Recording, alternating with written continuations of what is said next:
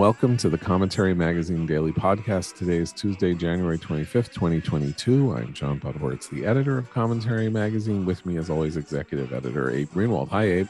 Hi, John. Senior writer Christine Rosen. Hi, Christine. Hi, John. And associate editor Noah Rothman. Hi, Noah. Hi, John.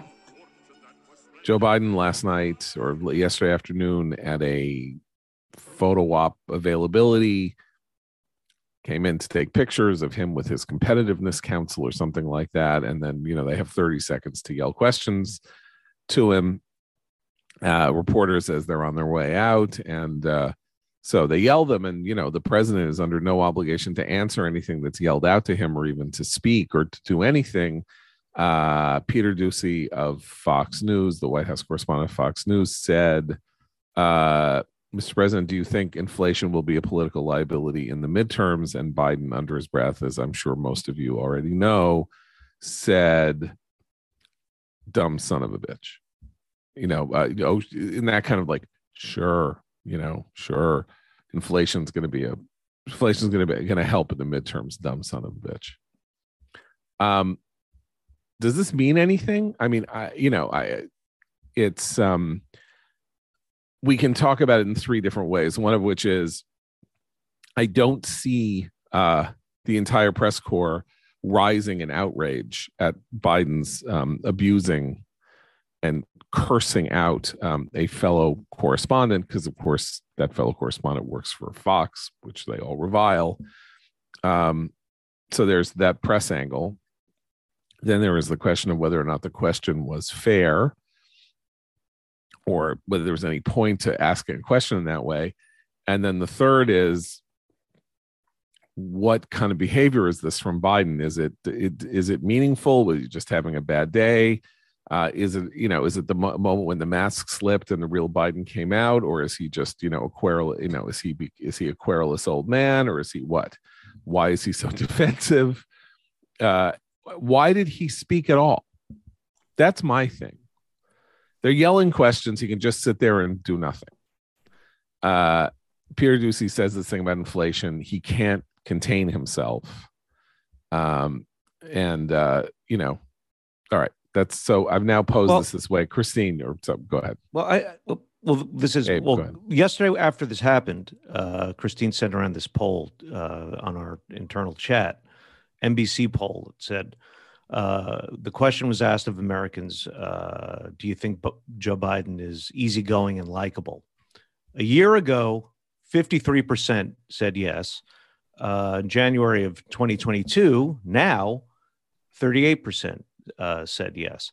So this has been ongoing. I, I still maintain that it was it was around the Afghanistan withdrawal debacle that he came out and day after day made himself extraordinarily unlikable, reinforced that every with every press conference, um, uh, reversed the this this notion of empathic Uncle Joe, um, and it's a I think it means a lot because for Biden, especially in the wake of the Trump presidency, his supposed easygoingness and likability was one of the main features. That was that was the main appeal to to so many Americans, and that's not what's there. And at, at this point, I think it's it's been on display over and over again. We've seen him snap at several uh, press events, and uh, yeah, he's he's extraordinarily thin-skinned. We know this. He he can't keep his mouth shut. He's been look. He's been resembling Trump. We've we've kind of you know said this in all sorts of ways uh, recently. You know, with his attacks on the press, with his uh, facility with untruths, uh, and his, and his temper and his nastiness. Well, and there's also it's interesting because uh, a lot of the people who were in the media, who, as you say, John, didn't weren't you know shocked about the norms violation, no, and the and the the fear and and uh, uh, upset nature of this for the Doocy by for the for the record kind of brushed it off and sort of laughed it off and you know didn't make a big deal of it. You know that if that would had been a, a correspondent from a mainstream network and Trump does it, it was you know a news cycle for for 24 hours. But the, they said you sh- you have to see the context. First of all, he called Doocy to clear the air, and and you know so that that that's different than Trump. And also like he's just not Trump. He's just not Trump. But the problem is the context does matter here. And Abe's right. This has been going on for a while the reason we haven't seen more of this, which I believe is a mask slip, real Joe Biden, is that he doesn't actually engage with the press all that often. You know, he had his first press conference in 10 months just last week. Like this guy is not really available to the press in the way many previous presidents have been. That's fine. That's a choice they've made. But when he does slip, when he's in, you know directly confronted with the with the rowdy press corps, he shouldn't be reacting in in, in such a hostile way if he's under control and and you know not feeling defensive. I, I have to have to be fair. Um, I just remembered there was an incident in 2009 with George W. Bush uh, where he pointed out someone from the New York Times. Yeah, it was 2000. I, that was during the 2000 campaign. Oh, 2000? Oh, yeah, of course. Yeah, yeah, yeah. Yeah, we pointed out um, uh, Adam. Uh, what was his name? Uh, Clymer, yeah. Adam Clymer. Adam Clymer, right? And now I see why he says to because anyway. Yes, and he called he called them a first rate a hole. Yeah. Um, not uh, to whoever was next. I don't remember. It might have been. It might have been Dick Cheney. It was Dick, Dick Cheney, Cheney yeah, who yeah. said, "Yeah, big time." That was Cheney's response. Right. Right. So these um, things can happen. Not, well, and not it's enough, fine. Yeah. They talk about that in private. I'm sure all the time. They're totally allowed to vent in private. That, but the Look, point is that he didn't have the discipline not to do it on a hot mic. Well, I mean, the other possibility is that uh, we're all looking at this in the wrong way, and that he intended to do this. That this is some version of um, this is some weird corkscrew version of George uh, H.W. Bush deciding he wanted to get into a fight with Dan Rather in 1988 about being, you know, whether he was a wimp or not, yelling at Dan Rather, and then that was a sort of moment where he that was a that was a deliberate decision. Sort of Roger Ailes said you need to come out and and and like get pick a fight with Dan Rather, um, because that'll you know that'll help answer this image problem that you have. What what if what if Biden decided that he wanted to have a moment where he called Peter Doocy a son of a bitch? We I mean, haven't really discussed that, but you know, because that's mean, crazy. I don't think that's even remotely mic. possible. Then he w- it wasn't a hot mic; it was a live mic. Then he would have called mic. Jacqui Heinrich, who two weeks ago said the exact same thing about her questions as a stupid question. It wasn't a stupid question, nor was this a stupid question. It was a hard question just because you assume the answer doesn't mean that the answer isn't valuable to voters. But Joe Biden was never going to answer that question because it's disadvantageous for him to answer that question. That is the definition of a hard question. So the outrage from sectors of the press about this sort of thing makes little sense. But what we've been privy to since, uh, you know, this uh, a sarcastic outburst, uh, probably an intemperate moment, uh, followed by his target laughing it off and him subsequently clearing the air, apologizing, whatever happens to be, is perfectly normal. Normal in a way that I think we don't even recognize anymore as being normal. This is how human beings interact when you're well socialized and adjusted, and you know, not a crazy person whose brain is poisoned by social media. Uh, this is all far too normal to be a political strategy, in my view. Well, and I and the, the thing is though, I agree with that, but I also think that the people who move the goalposts on what is normal and the proper norms and how to treat the press are the press themselves, who spent four years under Trump acting like they were political hostages every time they were doing their job and that they were constantly at risk for their lives. I mean, the the, the sort of self-importance and preening of the Washington press corps in particular under Trump has has cha- changed the way that they think and talk about how those i agree you know a totally normal interactions used to be. It's a rough and tumble job both for the president and the press corps that covers him. That's part of its appeal to the people who want to do that job.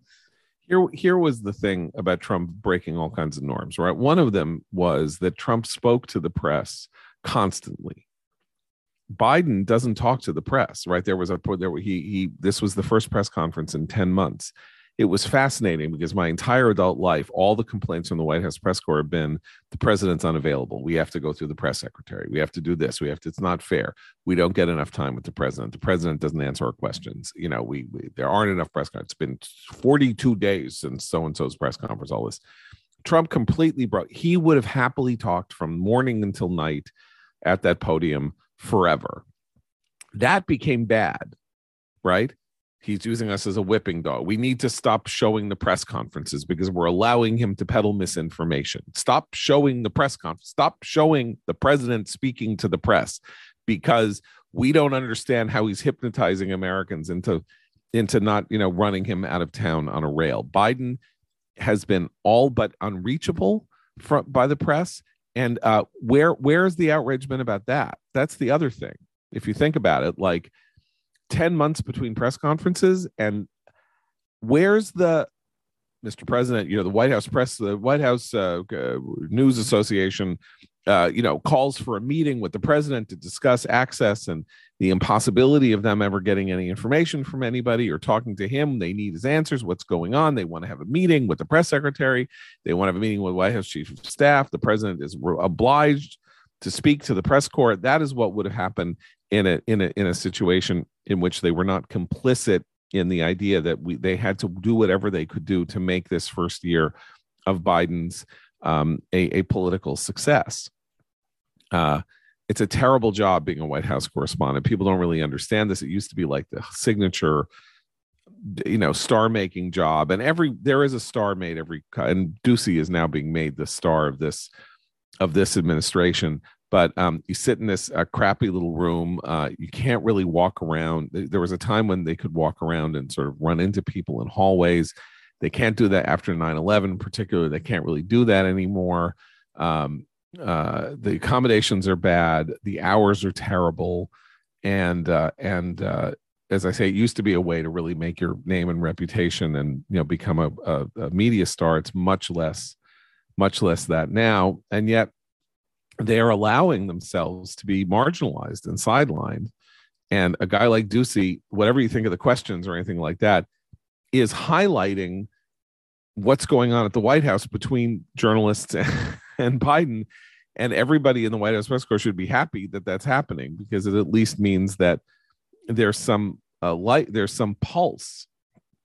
Otherwise, it's just them talking to Psaki, and she doesn't give any answers that are of any substance. Well, they're also briefing editors at major outlets and producers at major outlets behind the scenes a lot. So the White well, House that's is, always happened. To be it fair. has, but it sounds like it's it's more like anytime there's a crisis, instead of like kind of putting him out there to answer questions, that's their go-to is always to just massage from behind the scenes and hope that the story's tone shifts. And also, I will one one point of contention to what you just said. I agree with it in the context of of a of a Democratic president, but plenty of mediocre people made stars of themselves under Trump, per, portraying the kind of brave liberal journalist Yamiche Alcindor. Some of these people who like literally can couldn't file a decent story if their life depended on it became media celebrities with profiles, you know, in right. Politico and all this stuff because they because it was Trump, only because right. it was Trump. Right, but yeah, that's what I'm saying. That's why it's so weird. So there's Biden, and um, they're they're being very reticent well, there the White House press is being very reticent about their about the treatment at their treatment at the hands of this administration, and that is not common. I mean, you have to go back all the way to hmm, Barack Obama's first year when they were effectively his, um, you know, PR uh, department. I remember he's like. God, said Evan Thomas, the editor of Newsweek. He's kind of he's kind of like God, really, if you think about it. The media has been harder on Biden Newsweek. than Obama. They're already harder. They're they're already harder on Biden than Obama, right? But but there is um, an assumption of his of the president's fragility that may subconsciously affect how reporters treat him. I mean, all of us watched that two hour press conference, and it was painful by 90 minutes in, where you started to witness the president drift off into orbit and struggle mightily with trying to stay, you know, on his feet behind that podium, which is perhaps understandable but it's also the White House is is projecting the president's fragility. I, we didn't talk about this, but I, I sent it to you guys late last night. And I want to bring it to the show today. Politico's playbook has a piece that suggests, you know, during that press conference, Joe Biden said, "What do you want to do in year two? He said, "I want to go to, out to the people. I want to travel more. I want to talk more to people outside the White House. I don't want to be in the White House anymore." Well, according to the White House, which spoke to people spoke to Politico about this, the pandemic is frustrating uh, their this strategy, not just because the president is assumed to be fragile and it's 79 year old guy, um, but because it frustrates their pandemic message if Joe Biden gets COVID. Quote Some current former White House officials see a potential political fallout and policy disaster if the president were to contract the virus, even though he's vaccinated and boosted. COVID protocol critics and vaccine skeptics would have a field day with Biden catching COVID and using it to further undermine trust in the administration's efforts to combat the pandemic. So, to translate that into English, the president is circumscribing his own schedule out of the fear that Republicans might pounce. Talk about See, giving me, them more credit than they deserve. The idea here that they're trying to trying to circumscribe the president's schedules because Republicans might criticize him, that doesn't make any sense to me unless you really do think that this president is very, very fragile. See, to me, that's normal. Um, a president doesn't want to look weak, uh, especially one who already does. I don't. I don't think that's so crazy. As, especially if they think want, that you, catching this virus, which everybody has or will, is weakness, then they've already lost the plot. Well, we can discuss that. That's that that that gets to an interesting and larger point that we're we're, we're going to talk about uh, in a little bit. Um, I, what's interesting about this point is uh, that it it indicates that the uh, that the the um, the base position I don't that's not the right the default position uh, of Democrats is fear of Omicron. It's fear of the virus, and that and that the idea is like people you know whose parents are old, including my own. Like there's this, you know, they can never go outside. They can't go to a restaurant. They can't go anywhere. They can't do anything. What if they get it? What if they get it? What if they get it? You know, I'm so worried. I'm so worried. My parents are going to get it. They're going. to, What if they get it? And there's Biden. He's the president of the United States, right? So um, Omicron changes the dynamic of this because if you're vaxxed and boosted and you get Omicron, according to almost everything that we've seen, even if you're old, the effects are very mild. Should he get it and get Omicron, it would then, that would be the breaking point for COVID hawkism, if you think about it right? I mean, that would be the moment at which you'd say, look, even the president, 79 years old, he got it, he recovered from it, it was fine. But right yeah, you're seven years old. Wear your mask. You know when you wear your mask, except when you take a bite of your of your um of your see, lunchable that's the point right now where lots of states are now having internal legal battles over mask mandates right? Governors or other officials are saying we're, we're going to make masks optional. The school districts are now suing in places like new york and places like virginia to, to mandate the continued use of masks. And we did we've talked about many times how Joe Biden, who literally did a kind of promotional campaign about how if you get vaccinated, you can rip off your mask, and then immediately went back to wearing masks at weird times, like walking alone on a beach in Delaware. He's got a mask on, but he'll walk up to a reporter and take the mask off. So, like, he's always been kind of all over the map with the masking, just as an individual and as a symbol, but they still need the symbol of the masking. They still want that symbol. And that's being really fought out right now eh, among the populace and so if he caught it after all the you know multiple masking all the time that would also be another sign not of political weakness i think more than physical weakness but i, I think there were two there are two interesting details about about biden and travel. There's that like biden wants to go out to the country but they don't want him to because what if he gets covid?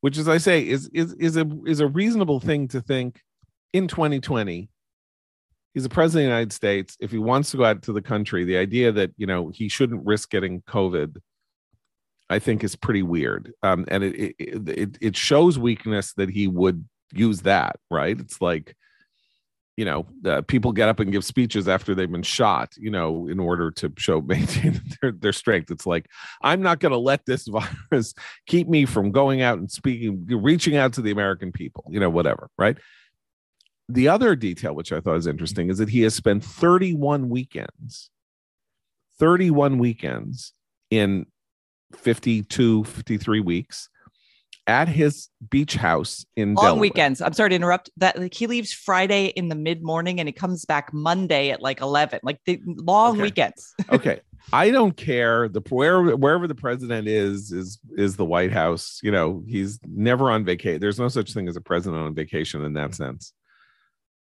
He spent like 70 years trying to get to the White House. Why does he run away from it at the earliest opportunity? It's a giant big mansion. There's a staff of 800 billion people. What's going on there? Like, does he have some kind of a rejuvenation machine in the basement? I mean, is he, you know, does he, is it his tanning bed and his like in house plastic surgeon? Is it like Dave? Is the real president in the basement and they like bring up doubles, you know, uh, so he can, or, you know, he gets to go into a hyperbaric chamber or be like Boba Fett in the Boba Fett show and be in this kind of like water thing where he heals all weekend. I don't understand it. It's bizarre. And he's not available. Does I mean, it it's one stink to live in the White House? Like, what you know? I'm sure his house at the beach is very nice. You know what? You know what else is nicer? Camp David. He's only been there like three times. I don't under. I, I I'm I'm losing. I, I there's an inexplicable level of behavior here. Why is he leaving? He doesn't seem to have meetings. People aren't going in and out. Like you know, he doesn't have people in. There are no state visits. You know, his. you know, at some point, someone is going to leave and write a memoir, and we're going to know what was going on there. And he, he, I think, is a relatively underoccupied president in some fashion or other. Well, I mean, it it might be that he's is more fragile than we realize, and that and that might or than we or than has been reported, and and and that also might have something to do with with their concern over his getting COVID, because maybe the concern is that it won't be so smooth, you know. And regarding that fragility and the reticence of the press on it, it's good to remember the the the ton of articles about Trump's sort of health and medical condition. Do you remember?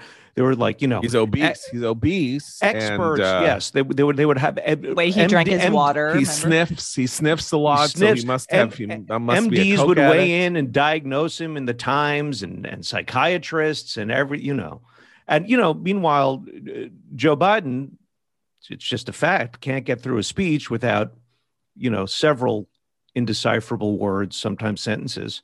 And this, this, you know, where, where are the neurologists, you know, uh, you know, talking to, talking to the Washington Post about that? I am, you know, if it should be the case, and again, we'll know at some point if it should be the case that he's more fragile than than we realize. Um, you know, that's that's bad. Like it's bad that that we're you know 60 years after uh uh jfk was like jacked up on pain meds constantly because of his back and like has a having a doctor feel good shoot him up and give him pills and doing this and doing that. No one ever knew. Ben Bradlee knew and covered it up because it was his friend and all that you know and like after after decades of hearing about this and the question of whether or not it was really safe for us to have a president who was clear who was addicted to pain killing drugs you know in the middle of like the cuban missile crisis. That kind of, that that this is the sort of thing that you really should be able to know which is why we hear about what happens at at, at medical examinations of the of the president what the president's bill of health is and when there's a procedure and all of that. And people got very paranoid and suspicious about trump when he went to Walter Reed and no one knew why and all of that stuff. It becomes a whole thing.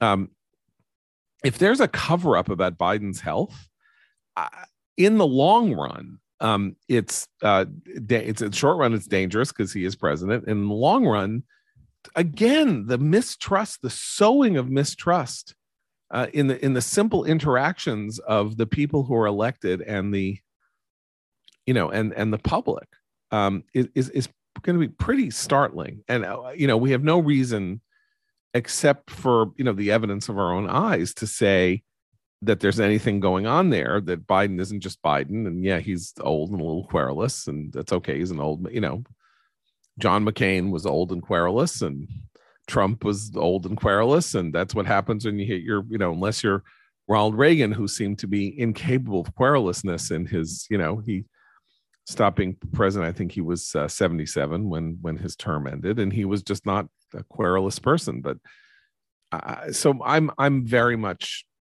worried uh, that you know some of this that's going on. Not only can it can it trigger conspiracy theories, but if there is anything to it, uh, you know the the trust deficit in in government and in and in the elites who work around leaders then we really are in some sort of weird position where uh, you know a place like the white house be, is, a palace court and and uh, and the people in it are they're you know they're not serving the american people. You know they are not public serv they're being paid by the american people. They are still public servants and they are doing something uh, that does not comport with you know the the best interest of the american people. Not to be too pompous about it because that sounds kind of pompous but you know i don't know. Now let's get let's go to this question of covid and biden and omicron and losing the thread and all of that. Um a, a judge in new york state did something interesting. Uh he overturned the statewide mask mandate imposed by Governor Kathy Hochul. Um, this is one of the most reasonable and uh, commonsensical decisions that has ever been issued by a judge, and it's got absolutely nothing to do with COVID, and it has everything to do with the law in New York State. People forget this. Andrew Cuomo had very significant emergency powers granted him by the legislature and that's when he said you can have opened restaurants 32 and a half percent capacity you know while standing on your head and you have to wear your uh, underwear on the outside so we can check and all of that stuff. And when he started getting into political trouble the legislature met and withdrew the emergency powers from him. Kathy hochul becomes government and she asserts an emergency power an emergency authority to put on a statewide mask mandate she does not, in fact, possess because the legislature took it away from the governor. So she was lawlessly and and and with without with you know there was a there had been an explicit decision by the legislature to remove this power from the governorship she has now said i'm going to go to the legislature and get this overturned and get the powers back or get a mask mandate on which is what she should have done in the first place because she doesn't have the authority to do it and it, it's interesting because they've lost the thread. Like it's like uh Omicron came and it's like we're going to put a mask mandate back on, and nobody said, uh, Governor, you don't, you can't do that. Um, remember, it, like ele- nine, ten months ago, Andrew Cuomo got his emergency authority removed from him, so you can't really do that. But what's happening though at, at a district level at schools in New York, and I know this because a friend just sent me the, the text of the notice she just got about whether the mask mandate remains for their kids. They are using the fact that they're appealing, the AG is going to appeal that decision that the, that the judge just made about, about her powers and so what they're all doing is these scaredy cat COVID zero people are like, well, until we have the final ruling, we're keeping a mask mandate in place, even though the judge was very, it was very clear that, that we need to be moving away from these or having off ramps for these, for these masking policies. So they're actually using it to continue their COVID zero fear mongering masking two year olds, um, even as both public opinion and legal opinion is shifting away from that and saying, you know, these have to have an end date. This cannot be a permanent policy in place for these children because we have so much evidence that the the risk um, benefit of this is is clearly it's more harmful to these kids than the risk of COVID at this point. I uh, we we keep talking amongst ourselves, and the phrase that we keep using, and a lot of people keep using, is losing the thread.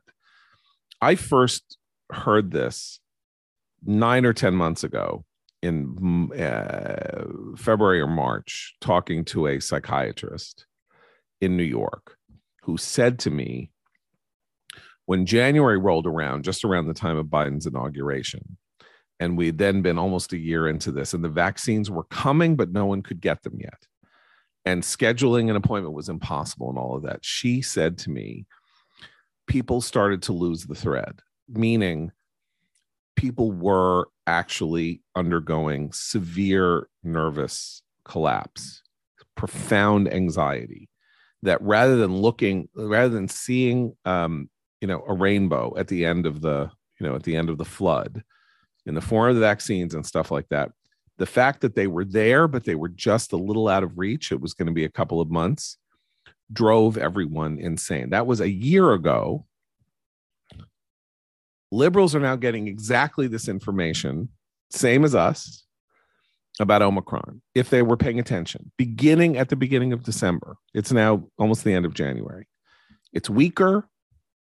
Uh, it's if you're vaccinated, it is not fatal. It's not dangerous. It's you know cases in which the the cases of danger are um, uh, you know which in which you get it, and it gets serious are are extreme outliers that was evidence from the first wave in South Africa. Then there was evidence that we had gotten it here even earlier than we knew, and that there were tens of millions of cases. and nobody was getting sick. Hospitalizations were increasing, but at nowhere near the level that we would have expected with the kind of case surge that we saw. And that all of the information here was that this was a, a, a kind of weirdly positive development. The way people were going to get it, get antibodies against COVID without getting sick, and proving the value of the vaccine. We're now at a point at which, according to the experts, 99.5% of the cases in the United States of COVID are now Omicron. They're not Delta, they're not the original. They're almost 100% of cases. I mean, that is 100% of cases, 99.5% of cases. And that this is, as the WHO said the other day, and as people are saying through double talk, this is the end of the pandemic. Unless another variant breaks out that we don't know about and don't see that's more virulent. But this is the end of the pandemic. And they can't, they've lost the thread. Because it's like, no, no, no, we can't take our masks off yet. The kids have to keep their masks on. But it's like, wh- what are you talking about? Like, we're now, we've now had two months of this. We all know all the stuff that you're now preaching, which is everybody better get a booster. Boosters don't help against Omicron. They're good. You should probably get one, but they don't help against Omicron. That's a whole, that's a non sequitur. You know, now in New York State, for example, if you want to go to the Metropolitan Opera or go some places, you need to show that you've had a booster shot. It's not just that you had, you've been double vaccinated. You have to be triple vaccinated in order to go to venues and things like that. While we learn that the booster is ineffective against Omicron.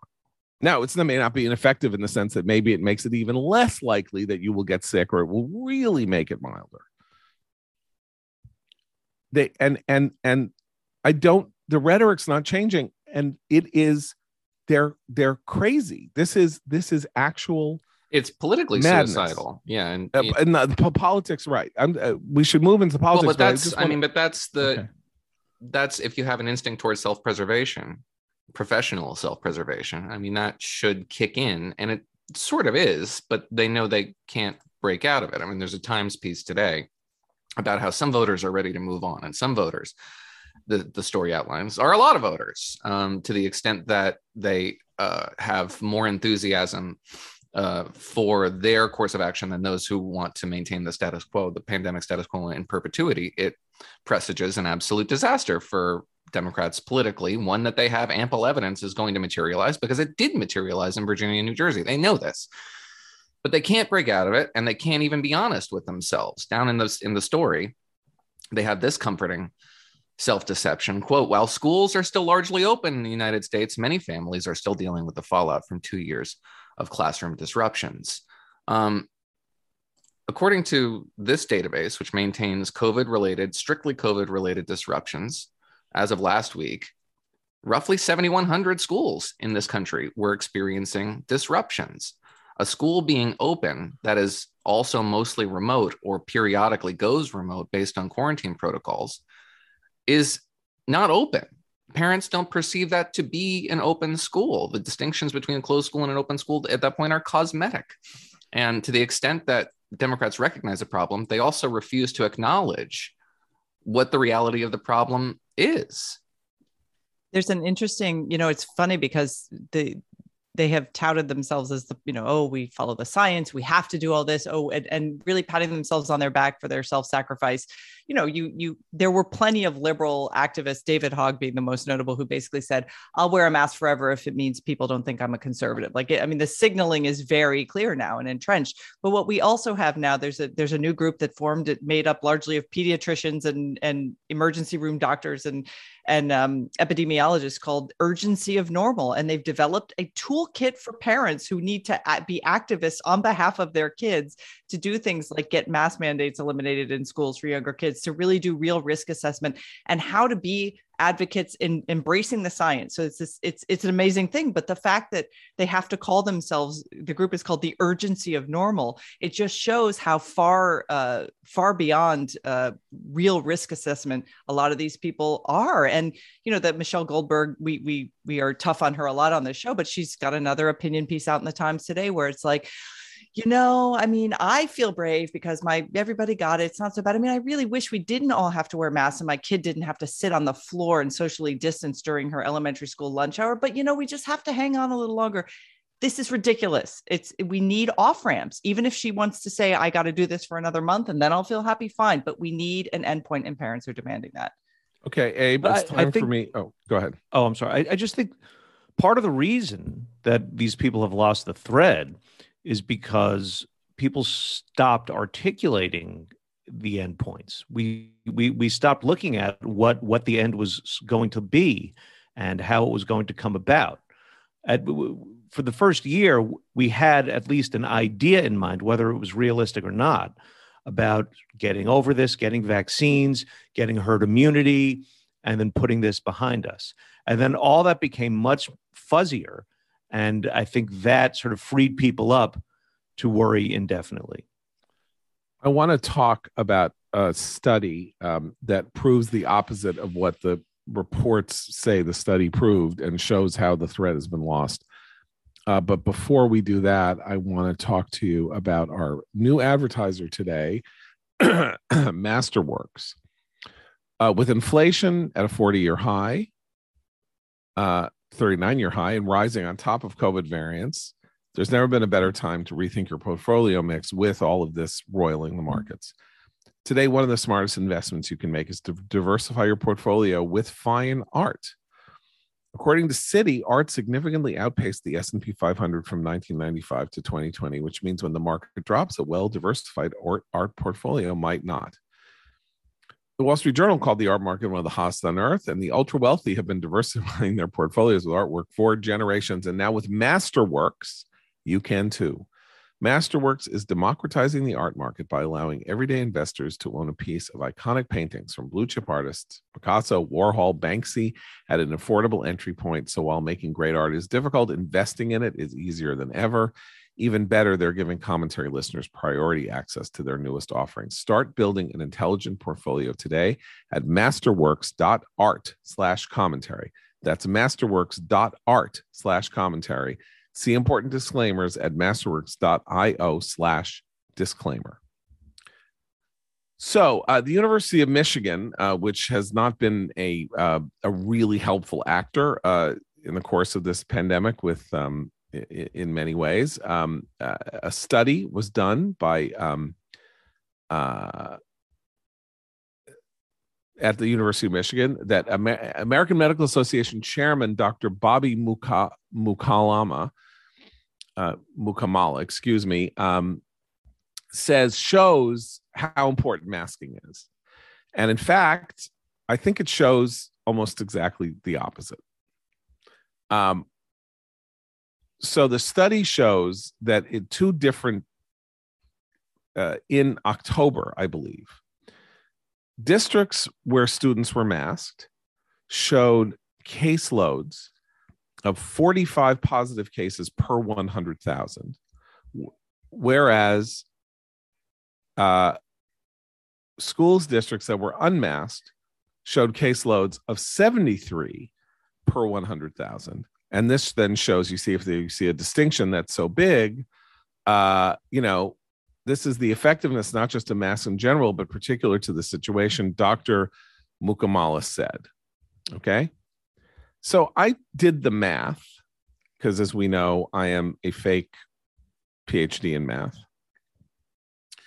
So what is the statistical what is the actual difference between 45 out of 100000 and 73 out of 100000 so it's 450 per million as opposed to 730 per million, right? Sounds big theoretically. Uh, school population in the U.S., if I'm if I'm correct, is around 48 million. So if you extrapolate out to the entire population, uh, the unmasked, there are 36,000 absolute cases using this metric versus 23,000 cases of masked of kids. These are cases. These are not hospitalizations. They are not deaths. They are cases. If we have been masking kids for two years in order to reduce the possibility across the United States of 13,000 cases.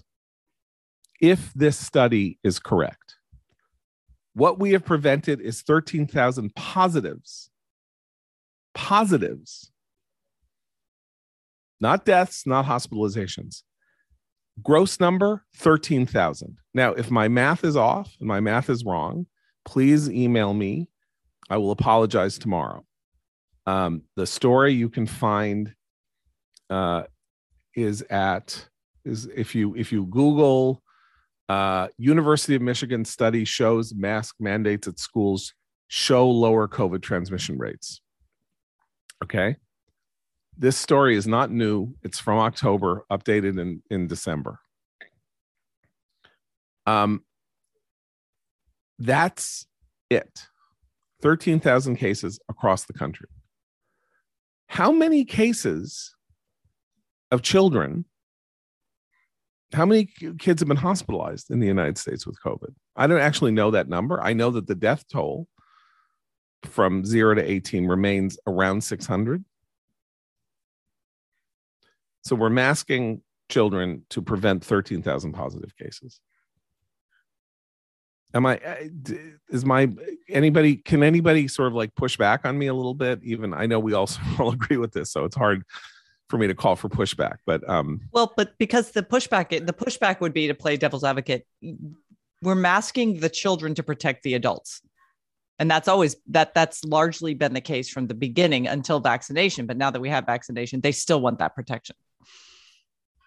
Uh, John, to, to, to further yeah. to, to further extrapolate here, I'm seeing something that says the hospital rate for children under five is four in 100,000 and about one in 100,000 in children five to 17. Okay, four and a 100,000. Okay, zero to 5 mm-hmm. So that's 40 per million. I believe there are 20 million. I think it's like there are 4.8 million kids per per year. So that's 20 uh, that's 25 million right times 40 That 25 times 40 which is a thousand. So it's a thousand hospitalizations across the country for kids from one to five, a thousand out of 25 million. So you tell me is that does that i mean let, not not a lot of places are masking two year olds to be honest. I i not a lot of anyway. places are masking children period which is why this fight over virginia lifting this mask mandate was so instructive because it sent everybody into an absolute rage because it's in their backyard because they live in alexandria they live in arlington they work in washington they don't travel to georgia they don't travel to idaho or Indiana or Kansas or Kentucky or Louisiana or half the union where children are not masked. They just don't want to know about it. And Virginia made them know about it. That's the problem. Fair enough. Anyway, they've lost the thread, and now we should talk a little about the politics. Because this New York Times story basically says Democratic politicians thinking ahead toward November are starting to panic and they really, really, really should because I think I haven't thought this for a while. No, you we we have had a disagreement about this since the pen since we started this daily podcast, and you've been right for the better part of two years. But uh, what you said is also right. You said people just can't live under these circumstances, and you were. I mean, you know, it turns out a lot of people can, a lot of people wouldn't. There's been a real division in the country between people who will, you know, who who give into mandates and and and don't fight and uh, express pop express support for tough measures and people who don't want tough measures and all that but the i think we could be getting to a point where 2 years from now having been a supporter this is my new analogy you're going to love this I, I dropped this on abe yesterday and it's a pretty saying that you were a supporter of the mask mandates could turn into the that you were supported the you voted for the war in Iraq.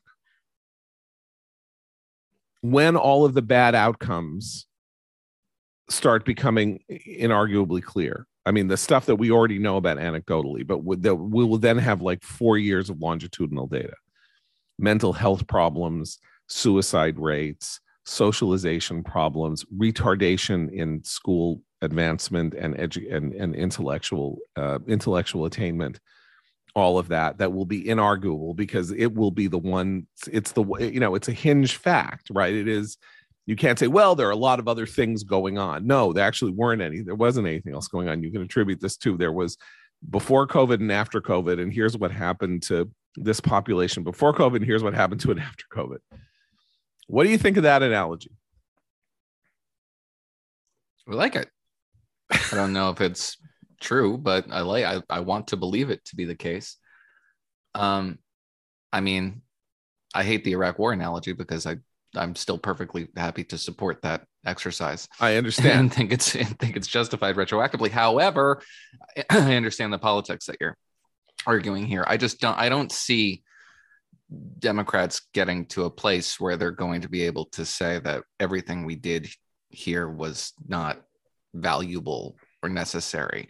And I, I don't think that's true that everything we did here was in was not valuable or necessary. I think what we what we as a society engaged in in the beginning of this pandemic and through most of the last of 2021 was very noble. We, we truncated social and economic life uh, to protect the vulnerable among us, most vulnerable among us, and we succeeded.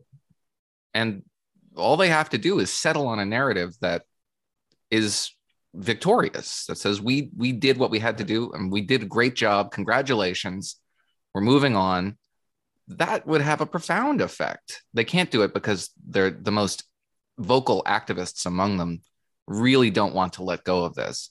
But that narrative would have a profound impact on the american psychology of just seeing a light at the end of the tunnel even though even if that doesn't match their daily experience to know that the political class has accepted the reality of this as being an endemic permanent feature of the near future of American life and saying, Congratulations, good job.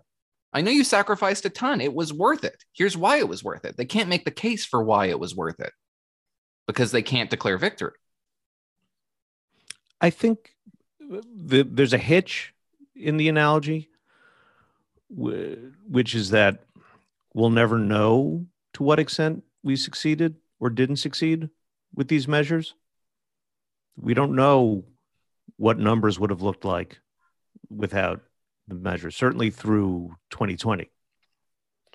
I, I think if we if we make it if we if we just make a division, the division here is that data from the earliest point said that this pandemic uh, differed from almost every other such event in world history because it spared children.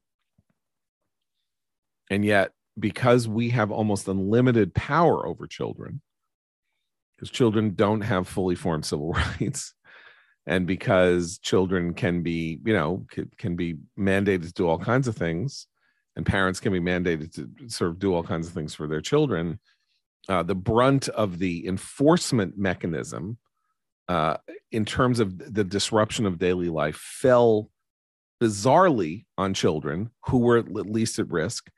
And that's where it comes down. Not were we inconvenienced, not were adults inconvenienced, not, you know, because a lot of the inconvenience was mitigated, right? With uh, unemployment support and enormous amounts of social spending and PP, you know, the PPA loans that uh, made it possible for businesses not to lay people off, uh, all of that stuff that uh, that if you weren't you know like a small business with a you know front facing retail like a restaurant or something like that you probably weathered it okay like it was terrible and you don't want to live through it again. Uh, there was no mitigation for children. In fact it was a kind of imposition on children that never stopped and is and and there is still and they're still now the battleground. And uh, the people who say leave my children alone. Let i don't want them in masks. They don't know what other children look like. They can't read people's facial expressions they can't talk to each other in lunchrooms. They can they you know for a year you wouldn't let them play sports. Leave my children alone. And here's all the reasons that we're going to have to say that what you did, what happened here was a crime against children are going to be inarguable in two years in a way that they are le- in a way because that idea that we're doing it to save the adults uh, still has purchase. And that the adults who are going to argue that this was necessary to save them are going to start looking selfish self-centered and having done damage to children rather than help children they already do. I mean, this is why you see when when they're pressed, when leaders, I mean, Hochul, Governor Hochul was pressed on this about the mask wearing and the and the impact on children's development. And she just brushed it off. In fact, she was contemptuous of the idea. She said, Oh, please, my toddler didn't want to put her sneakers on to go to school. But you know, she got over it.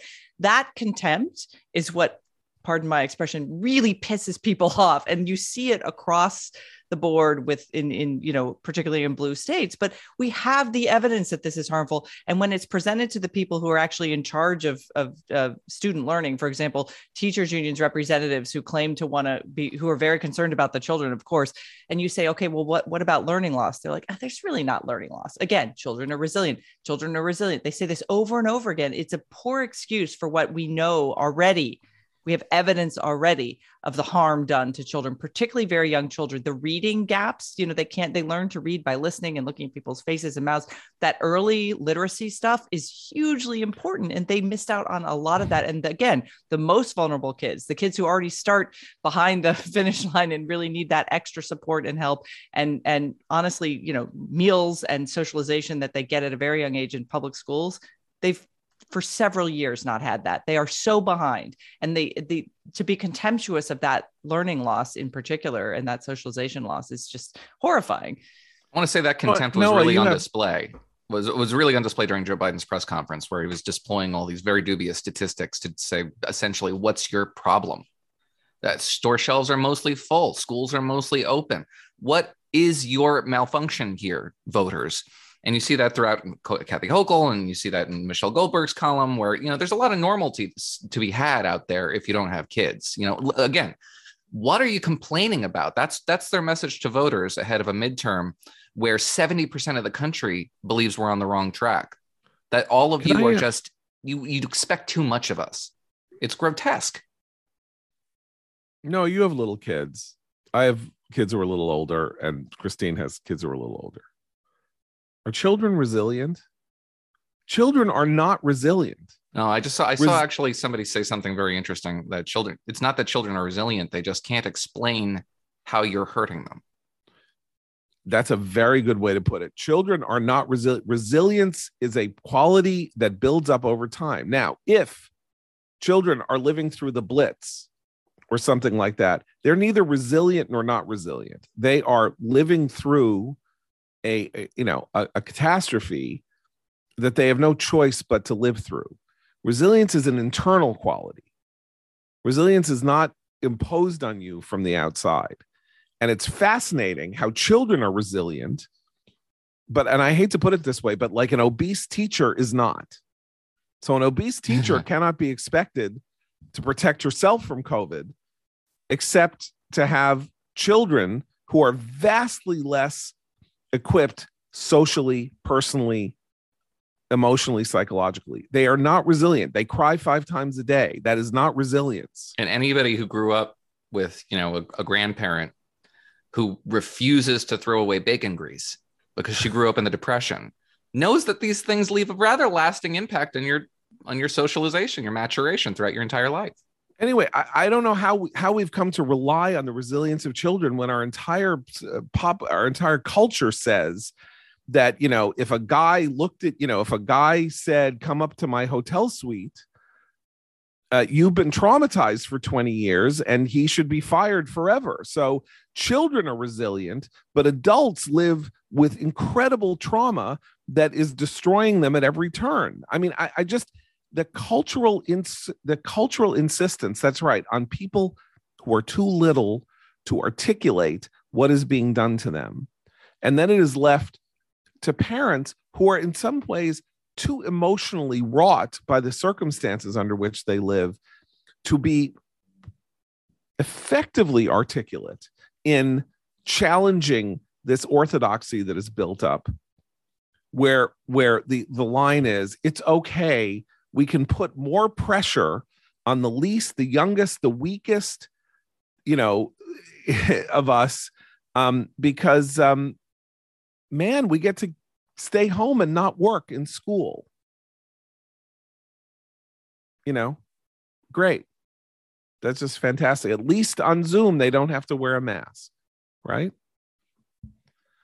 I, that's why I'm saying I don't know how how this is going to play over time. I remember in the 1980s, we were told things do change, ideas change, uh, and uh, orthodoxies change. So uh, in the early 1980s, the idea was that there was an epidemic of of of um, clowns in daycare centers uh, raping children and using them in satanic rituals. All over the country, hundreds of cases, people arrested, insane trials, right? And it took uh, my friend Paul McHugh and a couple of other people to say, this is not happening. These are delusions. This is not how things happen. There's no evidence that this is taking place. And when people say that they have recovered memory, this is not how memory works. This is not. Now we look back on that and we think any rational person looks back and thinks something very evil happened here. There was a kind of uh, madness that gripped everybody, all about anxieties relating to children and raising children and daycare centers, whatever it was. And that flipped very fast. A lot of people were hurt in the process. A lot of people were unfairly jailed. People were, you know, their reputations were destroyed. They committed suicide horrible, horrible things until the culture snapped itself back into some reasonable position and said, What on earth are we doing here? How could anybody ever have believed this in the first place? Clowns in the basement raping children in satanic rituals. That was McMartin, that was Seattle, that was New Jersey. I mean, it was this was a real thing. And and it ended, and this is now a stain on our you know in, in on our recent history and that's why i think similar things can happen with the covid protocols even though one difference of course which may make it harder is that uh, so many people are implicated uh, in in having in having uh, imposed these on on on children that um they won't be it won't be it's uh, it's not so easy to shift gears because you sort of have to admit responsibility for having uh, made this wrong call that did so much damage. Um, you, you know what occurs to me though in this? I'm thinking of the Trump Russia collusion uh, assertion, and I'll tell you why. We know now conclusively that there was no Kremlin Trump plan to fix the election. But do people say I didn't believe it? I think they say, no, I still believe it. So we may be in an age where you're not necessarily shamed into denying your culpability anymore. The facts won't necessarily change your position. Not until it becomes a political liability within your own coalition. Right. There's no political liability associated with, you know, just declaring fealty to that theory because you know to their and, and a lot of their minds it's not sufficiently disproven whatever you know but there's there's no political liability to that unlike the iraq war analogy where it absolutely did become a political liability within the republican coalition so and, if it becomes the, a political and the, liability for democrats coalition. and it could it could no, the Democratic coalition, Barack Obama beat Hillary Clinton in part because he was against the Iraq war and she voted for it. I mean, let's, there are two different coalitions, but th- this, I think, is the ultimate point which is that um, I'm talking about, you know, is there a moral social shift and all of that? If Democrats start getting panicked by the by the by the uh, data that show that um, COVID hawkishness uh, is bad for them politically come come this November, that's where the rubber is going to meet the road. Because then you're going to have this.